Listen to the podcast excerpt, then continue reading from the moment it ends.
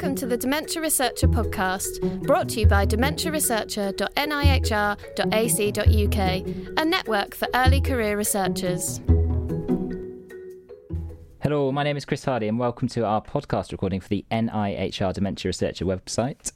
This week, we will be visiting a couple of topics which I know can affect us all. We'll be looking at dealing with failure and imposter syndrome. And I myself am trying to deal with the cruel blow dealt to me by the Dementia Researcher website when they emailed me having had a paper rejected and a grant application rejected that day to say that they were doing a podcast on failure and that I would be the perfect person to host it. So thank you very much. Um, this week I'm joined by Anna, Oz, and Charlotte. So welcome all. Um, Anna, Anna Volkmer yes. is a speech language therapist and NIHR doctoral research fellow at UCL, and we actually work together. So we I do. have the pleasure of knowing what you do. But can you perhaps tell our listeners uh, what you do in your research? Absolutely. So I'm a speech and language therapist by background, and um, my research project is focusing on. Uh, refining and piloting a communication training intervention uh, to be delivered by speech and language therapists in the NHS uh, to people with language led dementia. So I'm in the third year of that four year project at the minute. Perfect, thank you. So next we have Oz Ismail, who is a PhD student at the UCL Centre for Advanced Biomedical Imaging and also a stand-up comedian. Is that correct? God, the imposter syndrome is just setting in so much right now. Hi, I'm Oz. um, so I study the glymphatic system in the brain and specifically uh, what role it may or may not have in Alzheimer's disease. Uh, so essentially, how the brain cleans itself of toxic proteins. Um, yes, I also do some comedy sometimes, um, and also uh, run a podcast, and also do lots of science communication stuff. Great, welcome. And last but by no means least, we have Charlotte uh, Mycura. Did I get that right? Yeah, that's fine. Sort of. Um, Perfect. who is a medical student at Swansea University, but you previously did a PhD at Imperial College London. Yes. And you are also a comedian and a passionate science communicator. That's correct, yep. Great. Well, welcome to you all. Thanks so much for giving me time to be here. Um, so in this podcast, we'll be talking about failure and imposter syndrome. And as scientists, these are concepts that we'll all be familiar with. Failure in terms of paper and grant rejections, imposter syndrome, and perhaps the feeling that we might not belong, uh, we might not be good enough, or might not deserve to be in the position that we're in. Um, so perhaps we'll start there. So Charlotte, I'll come to you first. So mm-hmm. what does imposter syndrome mean to you? For me, imposter syndrome is the overwhelming sense that I'm a fake that I shouldn't be there and that this fear that they're going to find out that it's not real, that I'm not really a scientist and that everything I say and I'm trying to appear intelligent and it's it's not true and um, for me that can be quite crippling um, and quite uncomfortable and and that this is a community of, of scientists or whatever career that you're in that you will somehow never be part of that community hmm. that it's so much it's so far above you, it's completely unattainable, and that they will never accept you. Mm-hmm. Um, that's how I feel about it. Mm-hmm. Yeah. Um, but in terms of, and that that sounds horrible to, yeah. to, feel like that. Um, yeah. sounds crippling, as he said. And in terms of how you kind of rationalise that with your external proofs of, of what you can achieve and what you have achieved with your PhD success yeah. at, at Imperial, how do those two things. So you've got how you feel on the inside, but mm. then kind of the external evidence of, of how good you are objectively. Yeah, well, so I mean, it's a bit of a sad story, really, because I mean, I really enjoyed my PhD. I love the subject matter. I I really feel that I tried. I put everything into it. But for me, where I did my PhD, I don't think I actually was ever accepted. Okay. Um, I felt that by a large part of the community that was there, I was always looked down upon, and I was never given the opportunity to network, to collaborate, and my abilities were doubted. Okay. And that's one of the reasons why I've now left academia. Okay. Well, thank you so much for sharing that. Yeah. That sounds really tough and um, yeah, really well, tough experience. I'm happy about it now because I'm overwhelmingly excited to be a doctor. Yeah. And I've also come out of it so much stronger. Great. I mean, when I started my PhD, I was 22, 23. Mm-hmm. Um, and I looked up to these fantastically intelligent people. This person giving me a PhD. Wow, the, giving me the funding, and I just, I think I just glorified them in my brain almost as deity. Mm-hmm. And now I've got to the end of my PhD.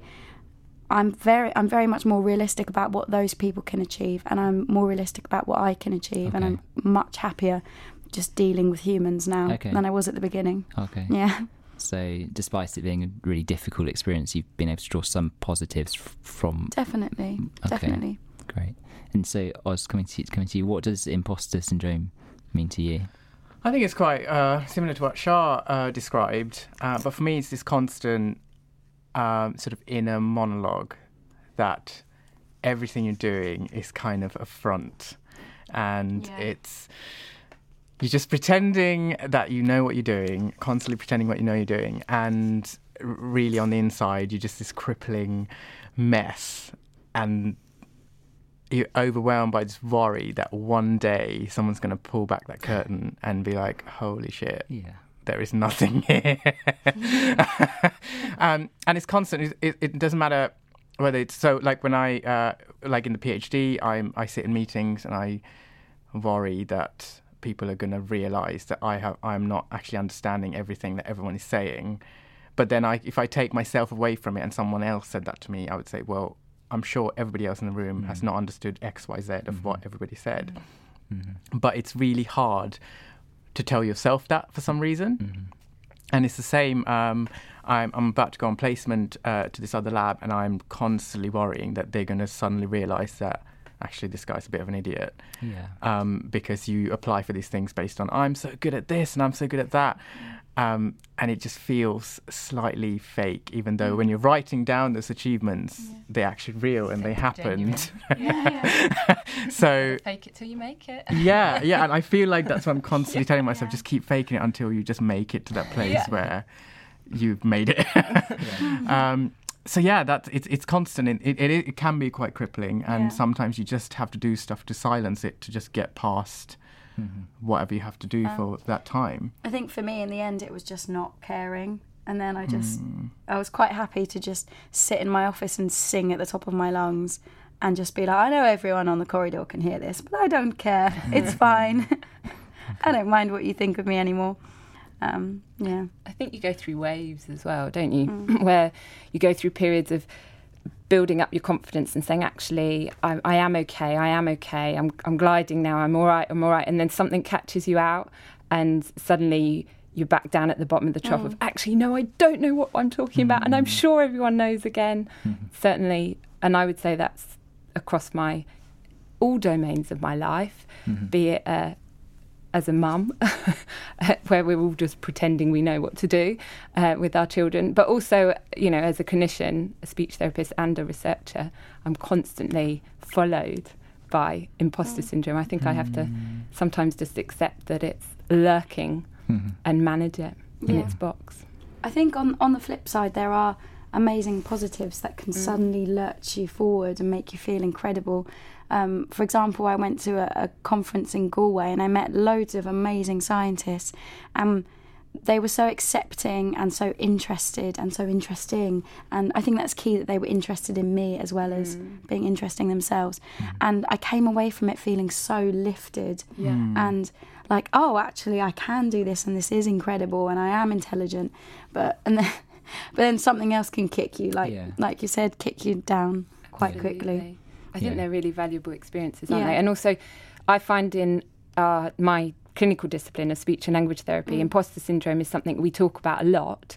And when you say to other people, so I was at a, a uh, course today, I was presenting a course, and in the middle of the course, I said something like, "Oh, I, I often worry that someone." That, that may think I don't know what I'm talking about, and you could tangibly see other people in the room their facial expressions changing and i think that and they responded to that. They were saying well oh thank goodness she thinks that as well. Mm. And you realize that we're all experiencing the same anxiety and doubt and actually that is almost lifting in a way that makes you you're mm. sharing the mm. same experiences. Mm-hmm. It's quite nice. So there's re- because I because I know you in a professional capacity. So Yeah. it's really interesting to hear you say that because you come across as you're incredibly confident, you're an incredibly good presenter.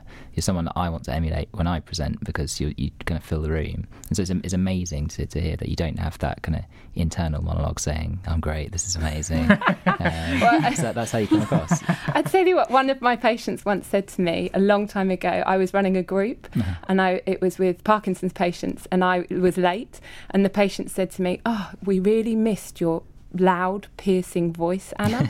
and since then, I've always had this enormous, enormous anxiety that actually I'm just too loud and dominating, and actually when I'm presenting, I'm just annoying. No, that's not the case. But I guess all of these all of these things they, Yeah. they play into the whole imposter syndrome, don't They they? do. And you just like you adapt in these different ways. But mm. I don't know, like for me it's the same. For me, like comedy is such a such a front to be like, I kind of know what I'm doing and I'm gonna like tell you some jokes about it. Mm-hmm. But again, it's it's a coping mechanism a coping for the mechanism. imposter syndrome, I Yeah. think. It's, it's such a shame that we don't all talk about it more. Hmm. hmm. I mean, when I when I first started my PhD, I made a promise to myself that I was never ever going to pretend that, that I understood something that I didn't understand. Yeah. I was going to be the one that put up my hand and said, "I'm sorry, I, I'm, I've lost you there. Is it okay if you repeat that bit for me?" Or ask a question at the end that perhaps I was a bit worried about. Maybe I should have remembered it from my undergrad. I promised myself, and I think that's one of the reasons. This is horrible. One of the reasons why I lost the respect mm. of my colleagues and of my supervisor because they're so used to that high level of people kind of putting on this front that they mm-hmm. actually thought I was less intelligent because of it. Mm-hmm. But for me, like one th- that I feel exactly the same in sort of academic environments. But I think that's one of the things that drove me to want to be a science communicator because I I am always sitting there in any given sciencey room, going I don't know fifty percent of what's happening mm-hmm. here, maybe mm-hmm. less. For that reason, I want to take a step back and understand this step by step, mm-hmm. Mm-hmm. and that's why I Yeah. like start doing stuff around science communication. Because for me, I, I thought if I can break it down to myself, then I can Yeah. break that down for anybody and un- make anybody understand the science. Mm-hmm. And I don't know if that it, it's the same for you, Shah. Definitely. If you, yeah, if when you can take it down to the, because the thing is, it's it's completely unreasonable to make someone feel like they're an idiot when you're mm. explaining something. It's not mm. like it, it's so important that we try we we're all as as a society a lot more accepting of the fact that the mm. person that we're talking to probably doesn't understand half what we're saying especially a scientist. And i really love having an open honest dialogue for people as a science mm. communicator where I can see that they're understanding and that they will stop me. They have the confidence to stop me if they ever don't understand me because they respect me on a level as a human that is we're standing together as equals. I'm not up on some like pillar as like a ridiculously intelligent, unattainably intelligent person because it's not the case. Yeah. Anyone who knows me knows that that's not the case. um, I the just thing have is, interests it's, and it's, I the- want it's the share nature of science, isn't it? Like, or it's an, I don't know if science, if it's academia, Mm. where you're.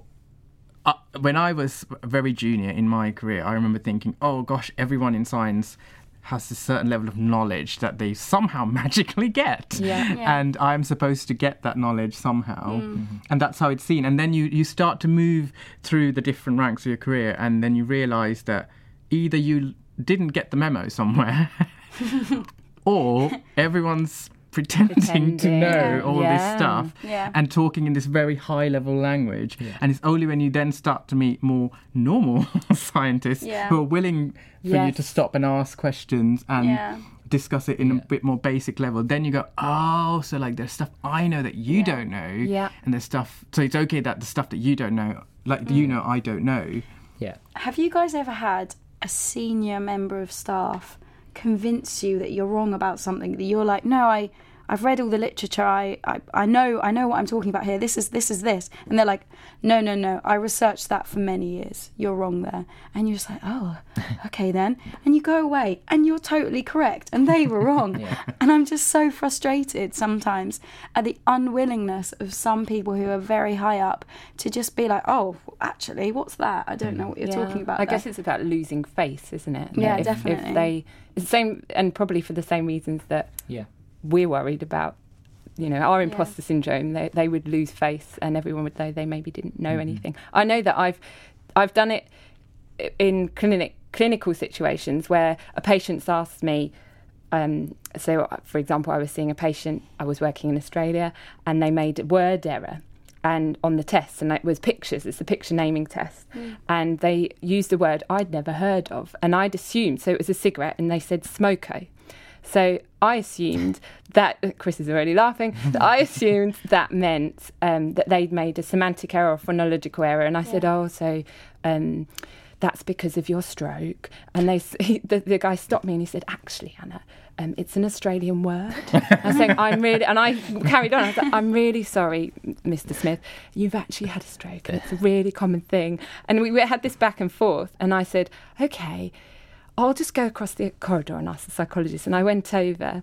And much to my shame, it is an Australian word, and it means cigarette oh, break, cigarette break. And I was so, I was like, no, they caught me out. Mm. So on the one hand, I'd actually convinced myself as well that I knew because it kind of makes sense with, you know, language that you could make an error like that.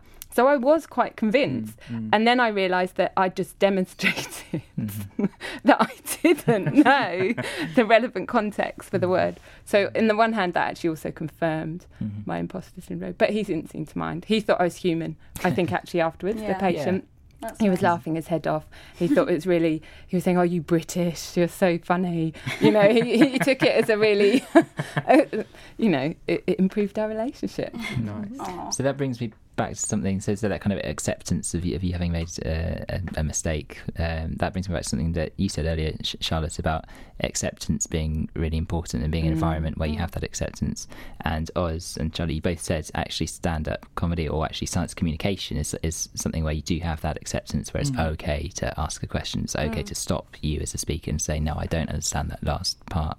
Um, so I'm wondering if if we can reflect on acceptance in an academic context, because for me it seems you you have less of that acceptance in this environment where it's all very very competitive. Um, you don't want to look stupid in front of your peers, in front of your your your bosses. Does that does that ring true? With, Yeah, I think one of the issues, and I'm just talking personally now. Oh, actually, and from many of my PhD um, peers, that when you go into a lab, for some reason, in science, it's a bit enriched for people who are lacking certain like social skills, or they just honestly they've just met someone and they just don't know what to say. I met somebody in my lab for the first time. They looked at me and grunted and ran away when I first met them because they just didn't. They just were so confused by a new human. Yeah.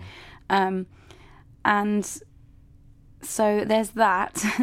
and then you also have, yeah, the extreme competitive nature. Some people will just work 12 hours plus a day, including weekends, all the time mm-hmm. because it means that much to them.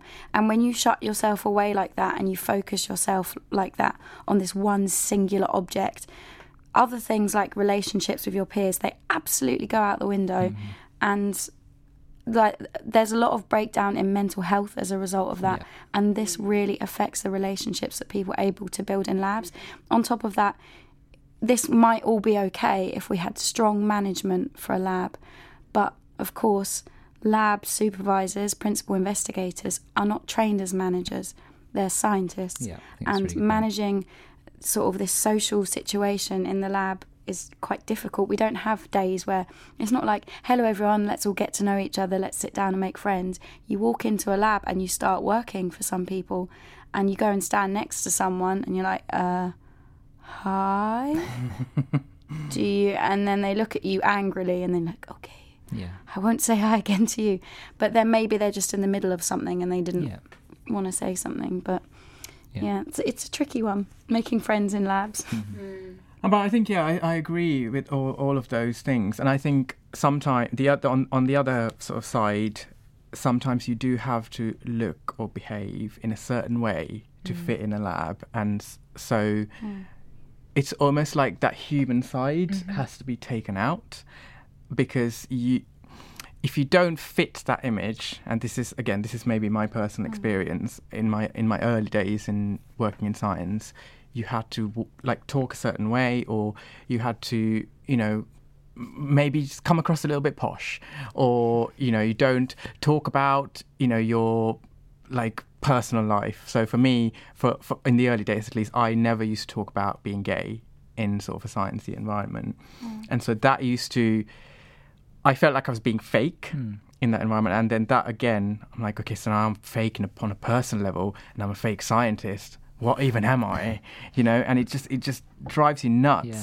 thinking about those aspects, and even still, like now, even though now I'm very open and um, you know, it's a, being open has helped me sort of challenge those kind of um, behaviors, I guess, where people are like not willing to accept that you do actually have a like human life behind all the science. You still sometimes, you know, you, there's this one instance I remember recently where we were at this conference and um, just based on the way the presenter was speaking, someone leaned into me because I was gay and said, "Is that person gay?" Uh, almost as if I was supposed to know. and also, it's funny how this person is giving this amazing talk, and you've noticed this one thing about them, and it made me think about how much I had to hide stuff in the in the past. And it's like you, you have so many more barriers to break through, not just you know if you come from a from a minority group, I guess is what I'm trying to say. Yeah. And that contributes massively to this sense of not being real. Um, and and I don't know if like that's something that Yeah. other people have experienced as well. I can't speak on, on behalf of being a minority, um, but um, as a woman, I mean, there's lots of women in scientists, but um, particularly as a young woman, I found it quite hard because I was often referred to as a little girl. Um, oh, yeah, we have the sales here. It's for the little girl with the orange hair. And I was like, well, um, I'm, I'm a fully fledged woman, actually. Uh, okay. But that's it. That's it. It's that it, it's, you'll be you. I've You're just been- challenged on your competence. Yeah, I was just on brought who- down in that moment, Yeah. you know, because I'm a young woman. I wasn't even that young, I was kind of a normal age. um, but yes, I definitely felt that people spoke to me at times like I was a child, which was a bit confusing. Wow. I do think there's a. We, we were touching on this before we started the podcast, weren't we? About how there's a, a stereotype of what um, researchers are perhaps expected to be at certain levels. And when I walked in, one of the the um, guys here was saying, "Oh, I expected you to be 20 years old," and I'm not. I'm quite a lot older than that. But equally, I, I've reflected with um, some of my friends who are clinicians that when I did my undergraduate training, I did my undergraduate degree in speech therapy here at UCL, and I wasn't academic. I wasn't very clever. I didn't get good grades, and then I went to become a clinician, and it. I felt like. Um, you had to be really intelligent to be an academic. That was the only, that was the key skill, and I certainly didn't have that. Um, and then as I started working in uh, speech therapy and meeting other health professionals and some who had done perhaps further research work, I also realised that actually perhaps I didn't need to be uber intelligent. I needed to be really enthusiastic. And having come back round um, to the field of academia, coming from a clinical background into academia, that that idea of not being intelligent enough still haunts me in some ways. You know, this expectation that I, if you're an academic, you must be incredibly clever, have really good ideas all the time, and really high IQ. And yet, you know, the other day it took five of us PhD students to work out how to do print page on the computer. You know, those, you know, that these things suddenly creep in, and you're like, no, I'm not intelligent. I can't do anything. But um, and actually, I also realise, yeah. So I do identify much more with being enthusiastic and passionate hmm. and hardworking rather than having to fit this um, high IQ hmm. Yeah. box. The, the same is definitely true for me. I don't feel like I'm an intelligent person. I just work very hard. And mm-hmm. sometimes something that someone else in my lab will sit down and do in five minutes, I'll be like, okay, let's think about That's this. right. Half an hour later, Yeah. come out with it. Maybe it's the wrong answer. Maybe it's the right Yeah. answer. Who knows? But um, yeah, definitely, I, I try much harder. That that in a sense is a, I think is, is a good thing. Apart from when the enthusiasm wanes, Yes, of course. uh, and then you're left in a bit of a pickle. That's true. Um, Statistics. Yeah. I had to do uh, some statistics recently, and um, I was trying to work it out. And I was at home, and my husband actually said, "Anna, what did you get for GCSE maths? You should know this. I said, oh, I got an A. And he said, I got a C. And I know exactly what this is. It's just basic algebra. I said, I definitely didn't learn this. Why are my GCSEs important? Like 30 years later. And um, it's, it, yeah, it's, and yet I still talking about that grade I got. I was, and I said to him, I think I'm just really good at remembering things, and my enthusiasm for statistics after the third time I've had to do a statistics module is really waning. I just can't maintain an enthusiasm for this, and but I guess that's where your peer group, and actually that. So in my office, the other girls in my office, we happen to be all girls. Um, some of the girls are really, really good at uh, statistics, and much less skilled in, for example, writing a polite British email. So we trade skills. Oh so they help me with my statistics, and I help them articulate a polite email. Yes, I had to help so many people do that hmm. because I was a lot of the time the only British person in my lab, and I was called on all the time. I felt so clever. I Yes. was like, "Well, let's go through this point by point," That's and right. they'd send me the email, and I'd modify it for them before sending it on. Exactly. It was great fun. Absolutely. Um, the peer group is wonderful. Yeah, I think one thing that's key to getting rid of imposter syndrome is goofing around Yeah. um, with your peers. Um, you know, if there is a massive cardboard box, let's all climb in it just for 10 minutes and laugh about the cardboard box or fling things around. Or when you drop your sample on the floor that you've spent three weeks preparing, verbalize it as aggressively as you desire. And everyone does it. And then very soon, so I mean, although I really struggled with the, the sort of, oh, do I know what I'm doing? Is this good enough? Especially because I don't think that was necessarily my fault. I, would, I don't think that was a narcissistic tendency. I think that the goals as a PhD student are so nebulous. You just you mm-hmm. don't actually know what you're supposed to be doing. Mm-hmm. Um, but goofing around and just being so honest when you made a mistake with your lab mates and then mm-hmm. laughing at it, it mm. just really helped banish imposter syndrome for me. because it, it does make you like it- people everybody sees that you're human. You see yourself Yeah. that you're human don't you? Yeah. like it's it, like i i would agree with that and i think just talk about just just just be just be human in the lab. I, I don't i don't think that's necessarily always like met very openly either. Yeah. so like um I- i've had comments made to me when i first started doing comedy and podcast. Someone said oh you're very sort of open uh, about yourself and i was like okay, so I've talked about sex, big deal. Um, and they, they were just like, oh, so shocked that you were just being a normal person and that you, there, there was a normal person behind the scientist. Yeah. But for me, that was really important to just feel like I was this complete person, not Yeah. just this front I was putting on at work. Yeah. And for me to just let go of that kind of, I don't know, uptightness, I Yeah. guess. that- Absolutely. 'Cause And I think the more you're open about it, the more people offer help and their advice.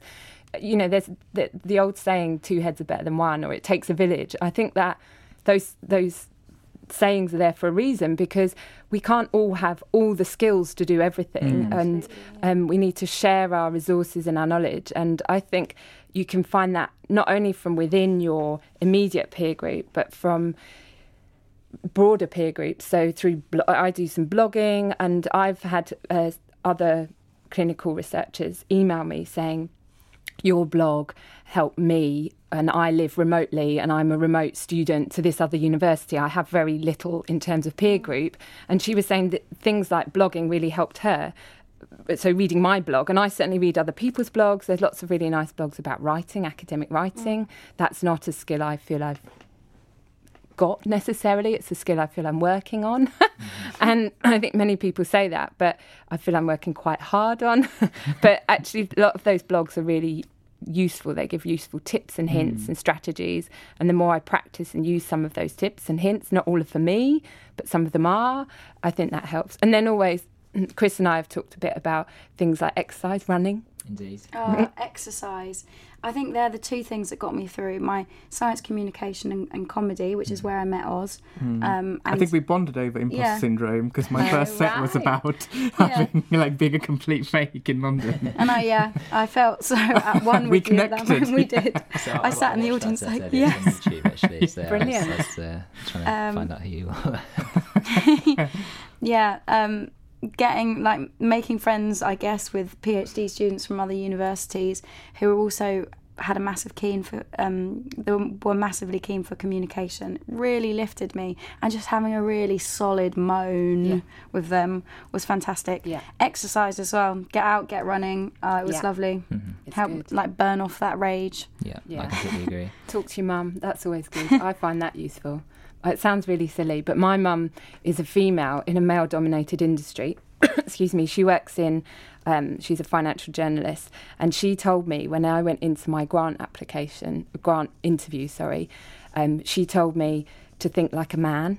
And although I don't think she necessarily meant that, I think what she meant was to in her industry at the time when she was working in the, the late 60s and 70s she became more um, what's the word well known in that industry it was male dominated and i guess she i think what she was referring to was just be confident and outgoing and have a go rather mm. than and so I just thought, well, I'll just try that. and it actually really helped. I think that advice. And often I go back to my mum and say, oh, it's so hard. and she says, just keep going. Those kind of support networks are really helpful as well. yeah, Well, I think that's some really good advice, and it's been a really interesting discussion. We're going to have to wrap up soon. Before we do, does anyone have any final words on the subjects that you'd like to you'd like to say? Any words of wisdom that you feel like you should impart to people out there listening? Well, I guess f- from a personal point of view, I think just remember that science, all through your science career, there are so many failures. I feel like science is pretty uh, good at setting you up, but then like you, because you will fail not just in your experiments, you will fail, you'll get rejected from grants, you get rejected from papers, but for me, you just have to keep going. Like my, what I've learned over the years is that you just have to keep trying Yeah. what I would like to see, I guess, from academia, from science, is just more of a support system or more of a net for people to be caught when they fall, because that's what I've lacked, and that's where I've found my mental health struggle many times. Yeah. Is when I haven't had a real support network for when experiments were failing time and time again. I had to just keep going, or facing many rejections on applications or grants, or even my PhD. Um, but yeah, just if you don't if, if you don't have a formal support system, then just lean on your friends, uh, lean on your comedy friends as Yeah. well, and just find like hobbies. Like I, I 100% will put, will say, what saved me in a very dark time in my PhD was finding this like comedy world and just letting everything out through that. And had I not entered um, that side of things, I would have definitely quit my PhD because it was that dark. Um, I think I- massively agree with um, your. Yeah, there will be lots of ups and downs, lots of downs in particular. But so long as you compartment, I can't say this word. Can you help me, Oz? Compartmentalize. Compartmentalise. Yes, I said it. Um, yeah, so you know, go home at six p.m. and have an evening to yourself. Have your weekends. Make that rule for yourself, and don't overstretch yourself. And just allow yourself to be human and also this is kind of the opposite advice to keep on trying which is know when to quit Yeah, Um, that's absolutely. I would agree. and really be firm with people who tell you to do something ridiculous go in there march in and say no actually i don't think that's a good idea because you you can say those things and you should say those things and in the end you'll be respected for it. Mm-hmm. Don't keep your head down and, and keep on grind and keep on banging your head against the wall just because someone's been like oh carry on trying. Oh carry on trying. Oh carry on trying. Go in and say this isn't working. I'm going to try something different something new. Mm. Take a new route a new path. Um, don't be scared to do that because i was and it i was so afraid of putting my foot down and in the end it cost me quite a few years. Hmm. I was just going to also add, excuse me, that um, I think it's really important to talk about it because if you talk about imposter syndrome, you generally find that other people are experiencing it. And um, the more you talk to other people about it who've been through it, the more they're generally willing, like today, us coming here, to pay their knowledge and experience forward. And um, and these kind of opportunities, these kind of podcasts, I think are great ways of sharing and those experiences and strategies. And um, I've uh, been part of a group of speech and language therapists. We've come together. Um, one of the only things we've done so far is we've written a developed a Twitter handle called at clin, clin SL clin ac SLTs at clinical academic SLTs, and we're trying to. Uh, develop an, an, online community of academic speech therapists who can share their knowledge and pay it forward to aspiring um, speech therapists who may want to try academia but feel too anxious and worried. Mm. And um, so hopefully people won't waste yeah. Yeah. years I, I trying to do that.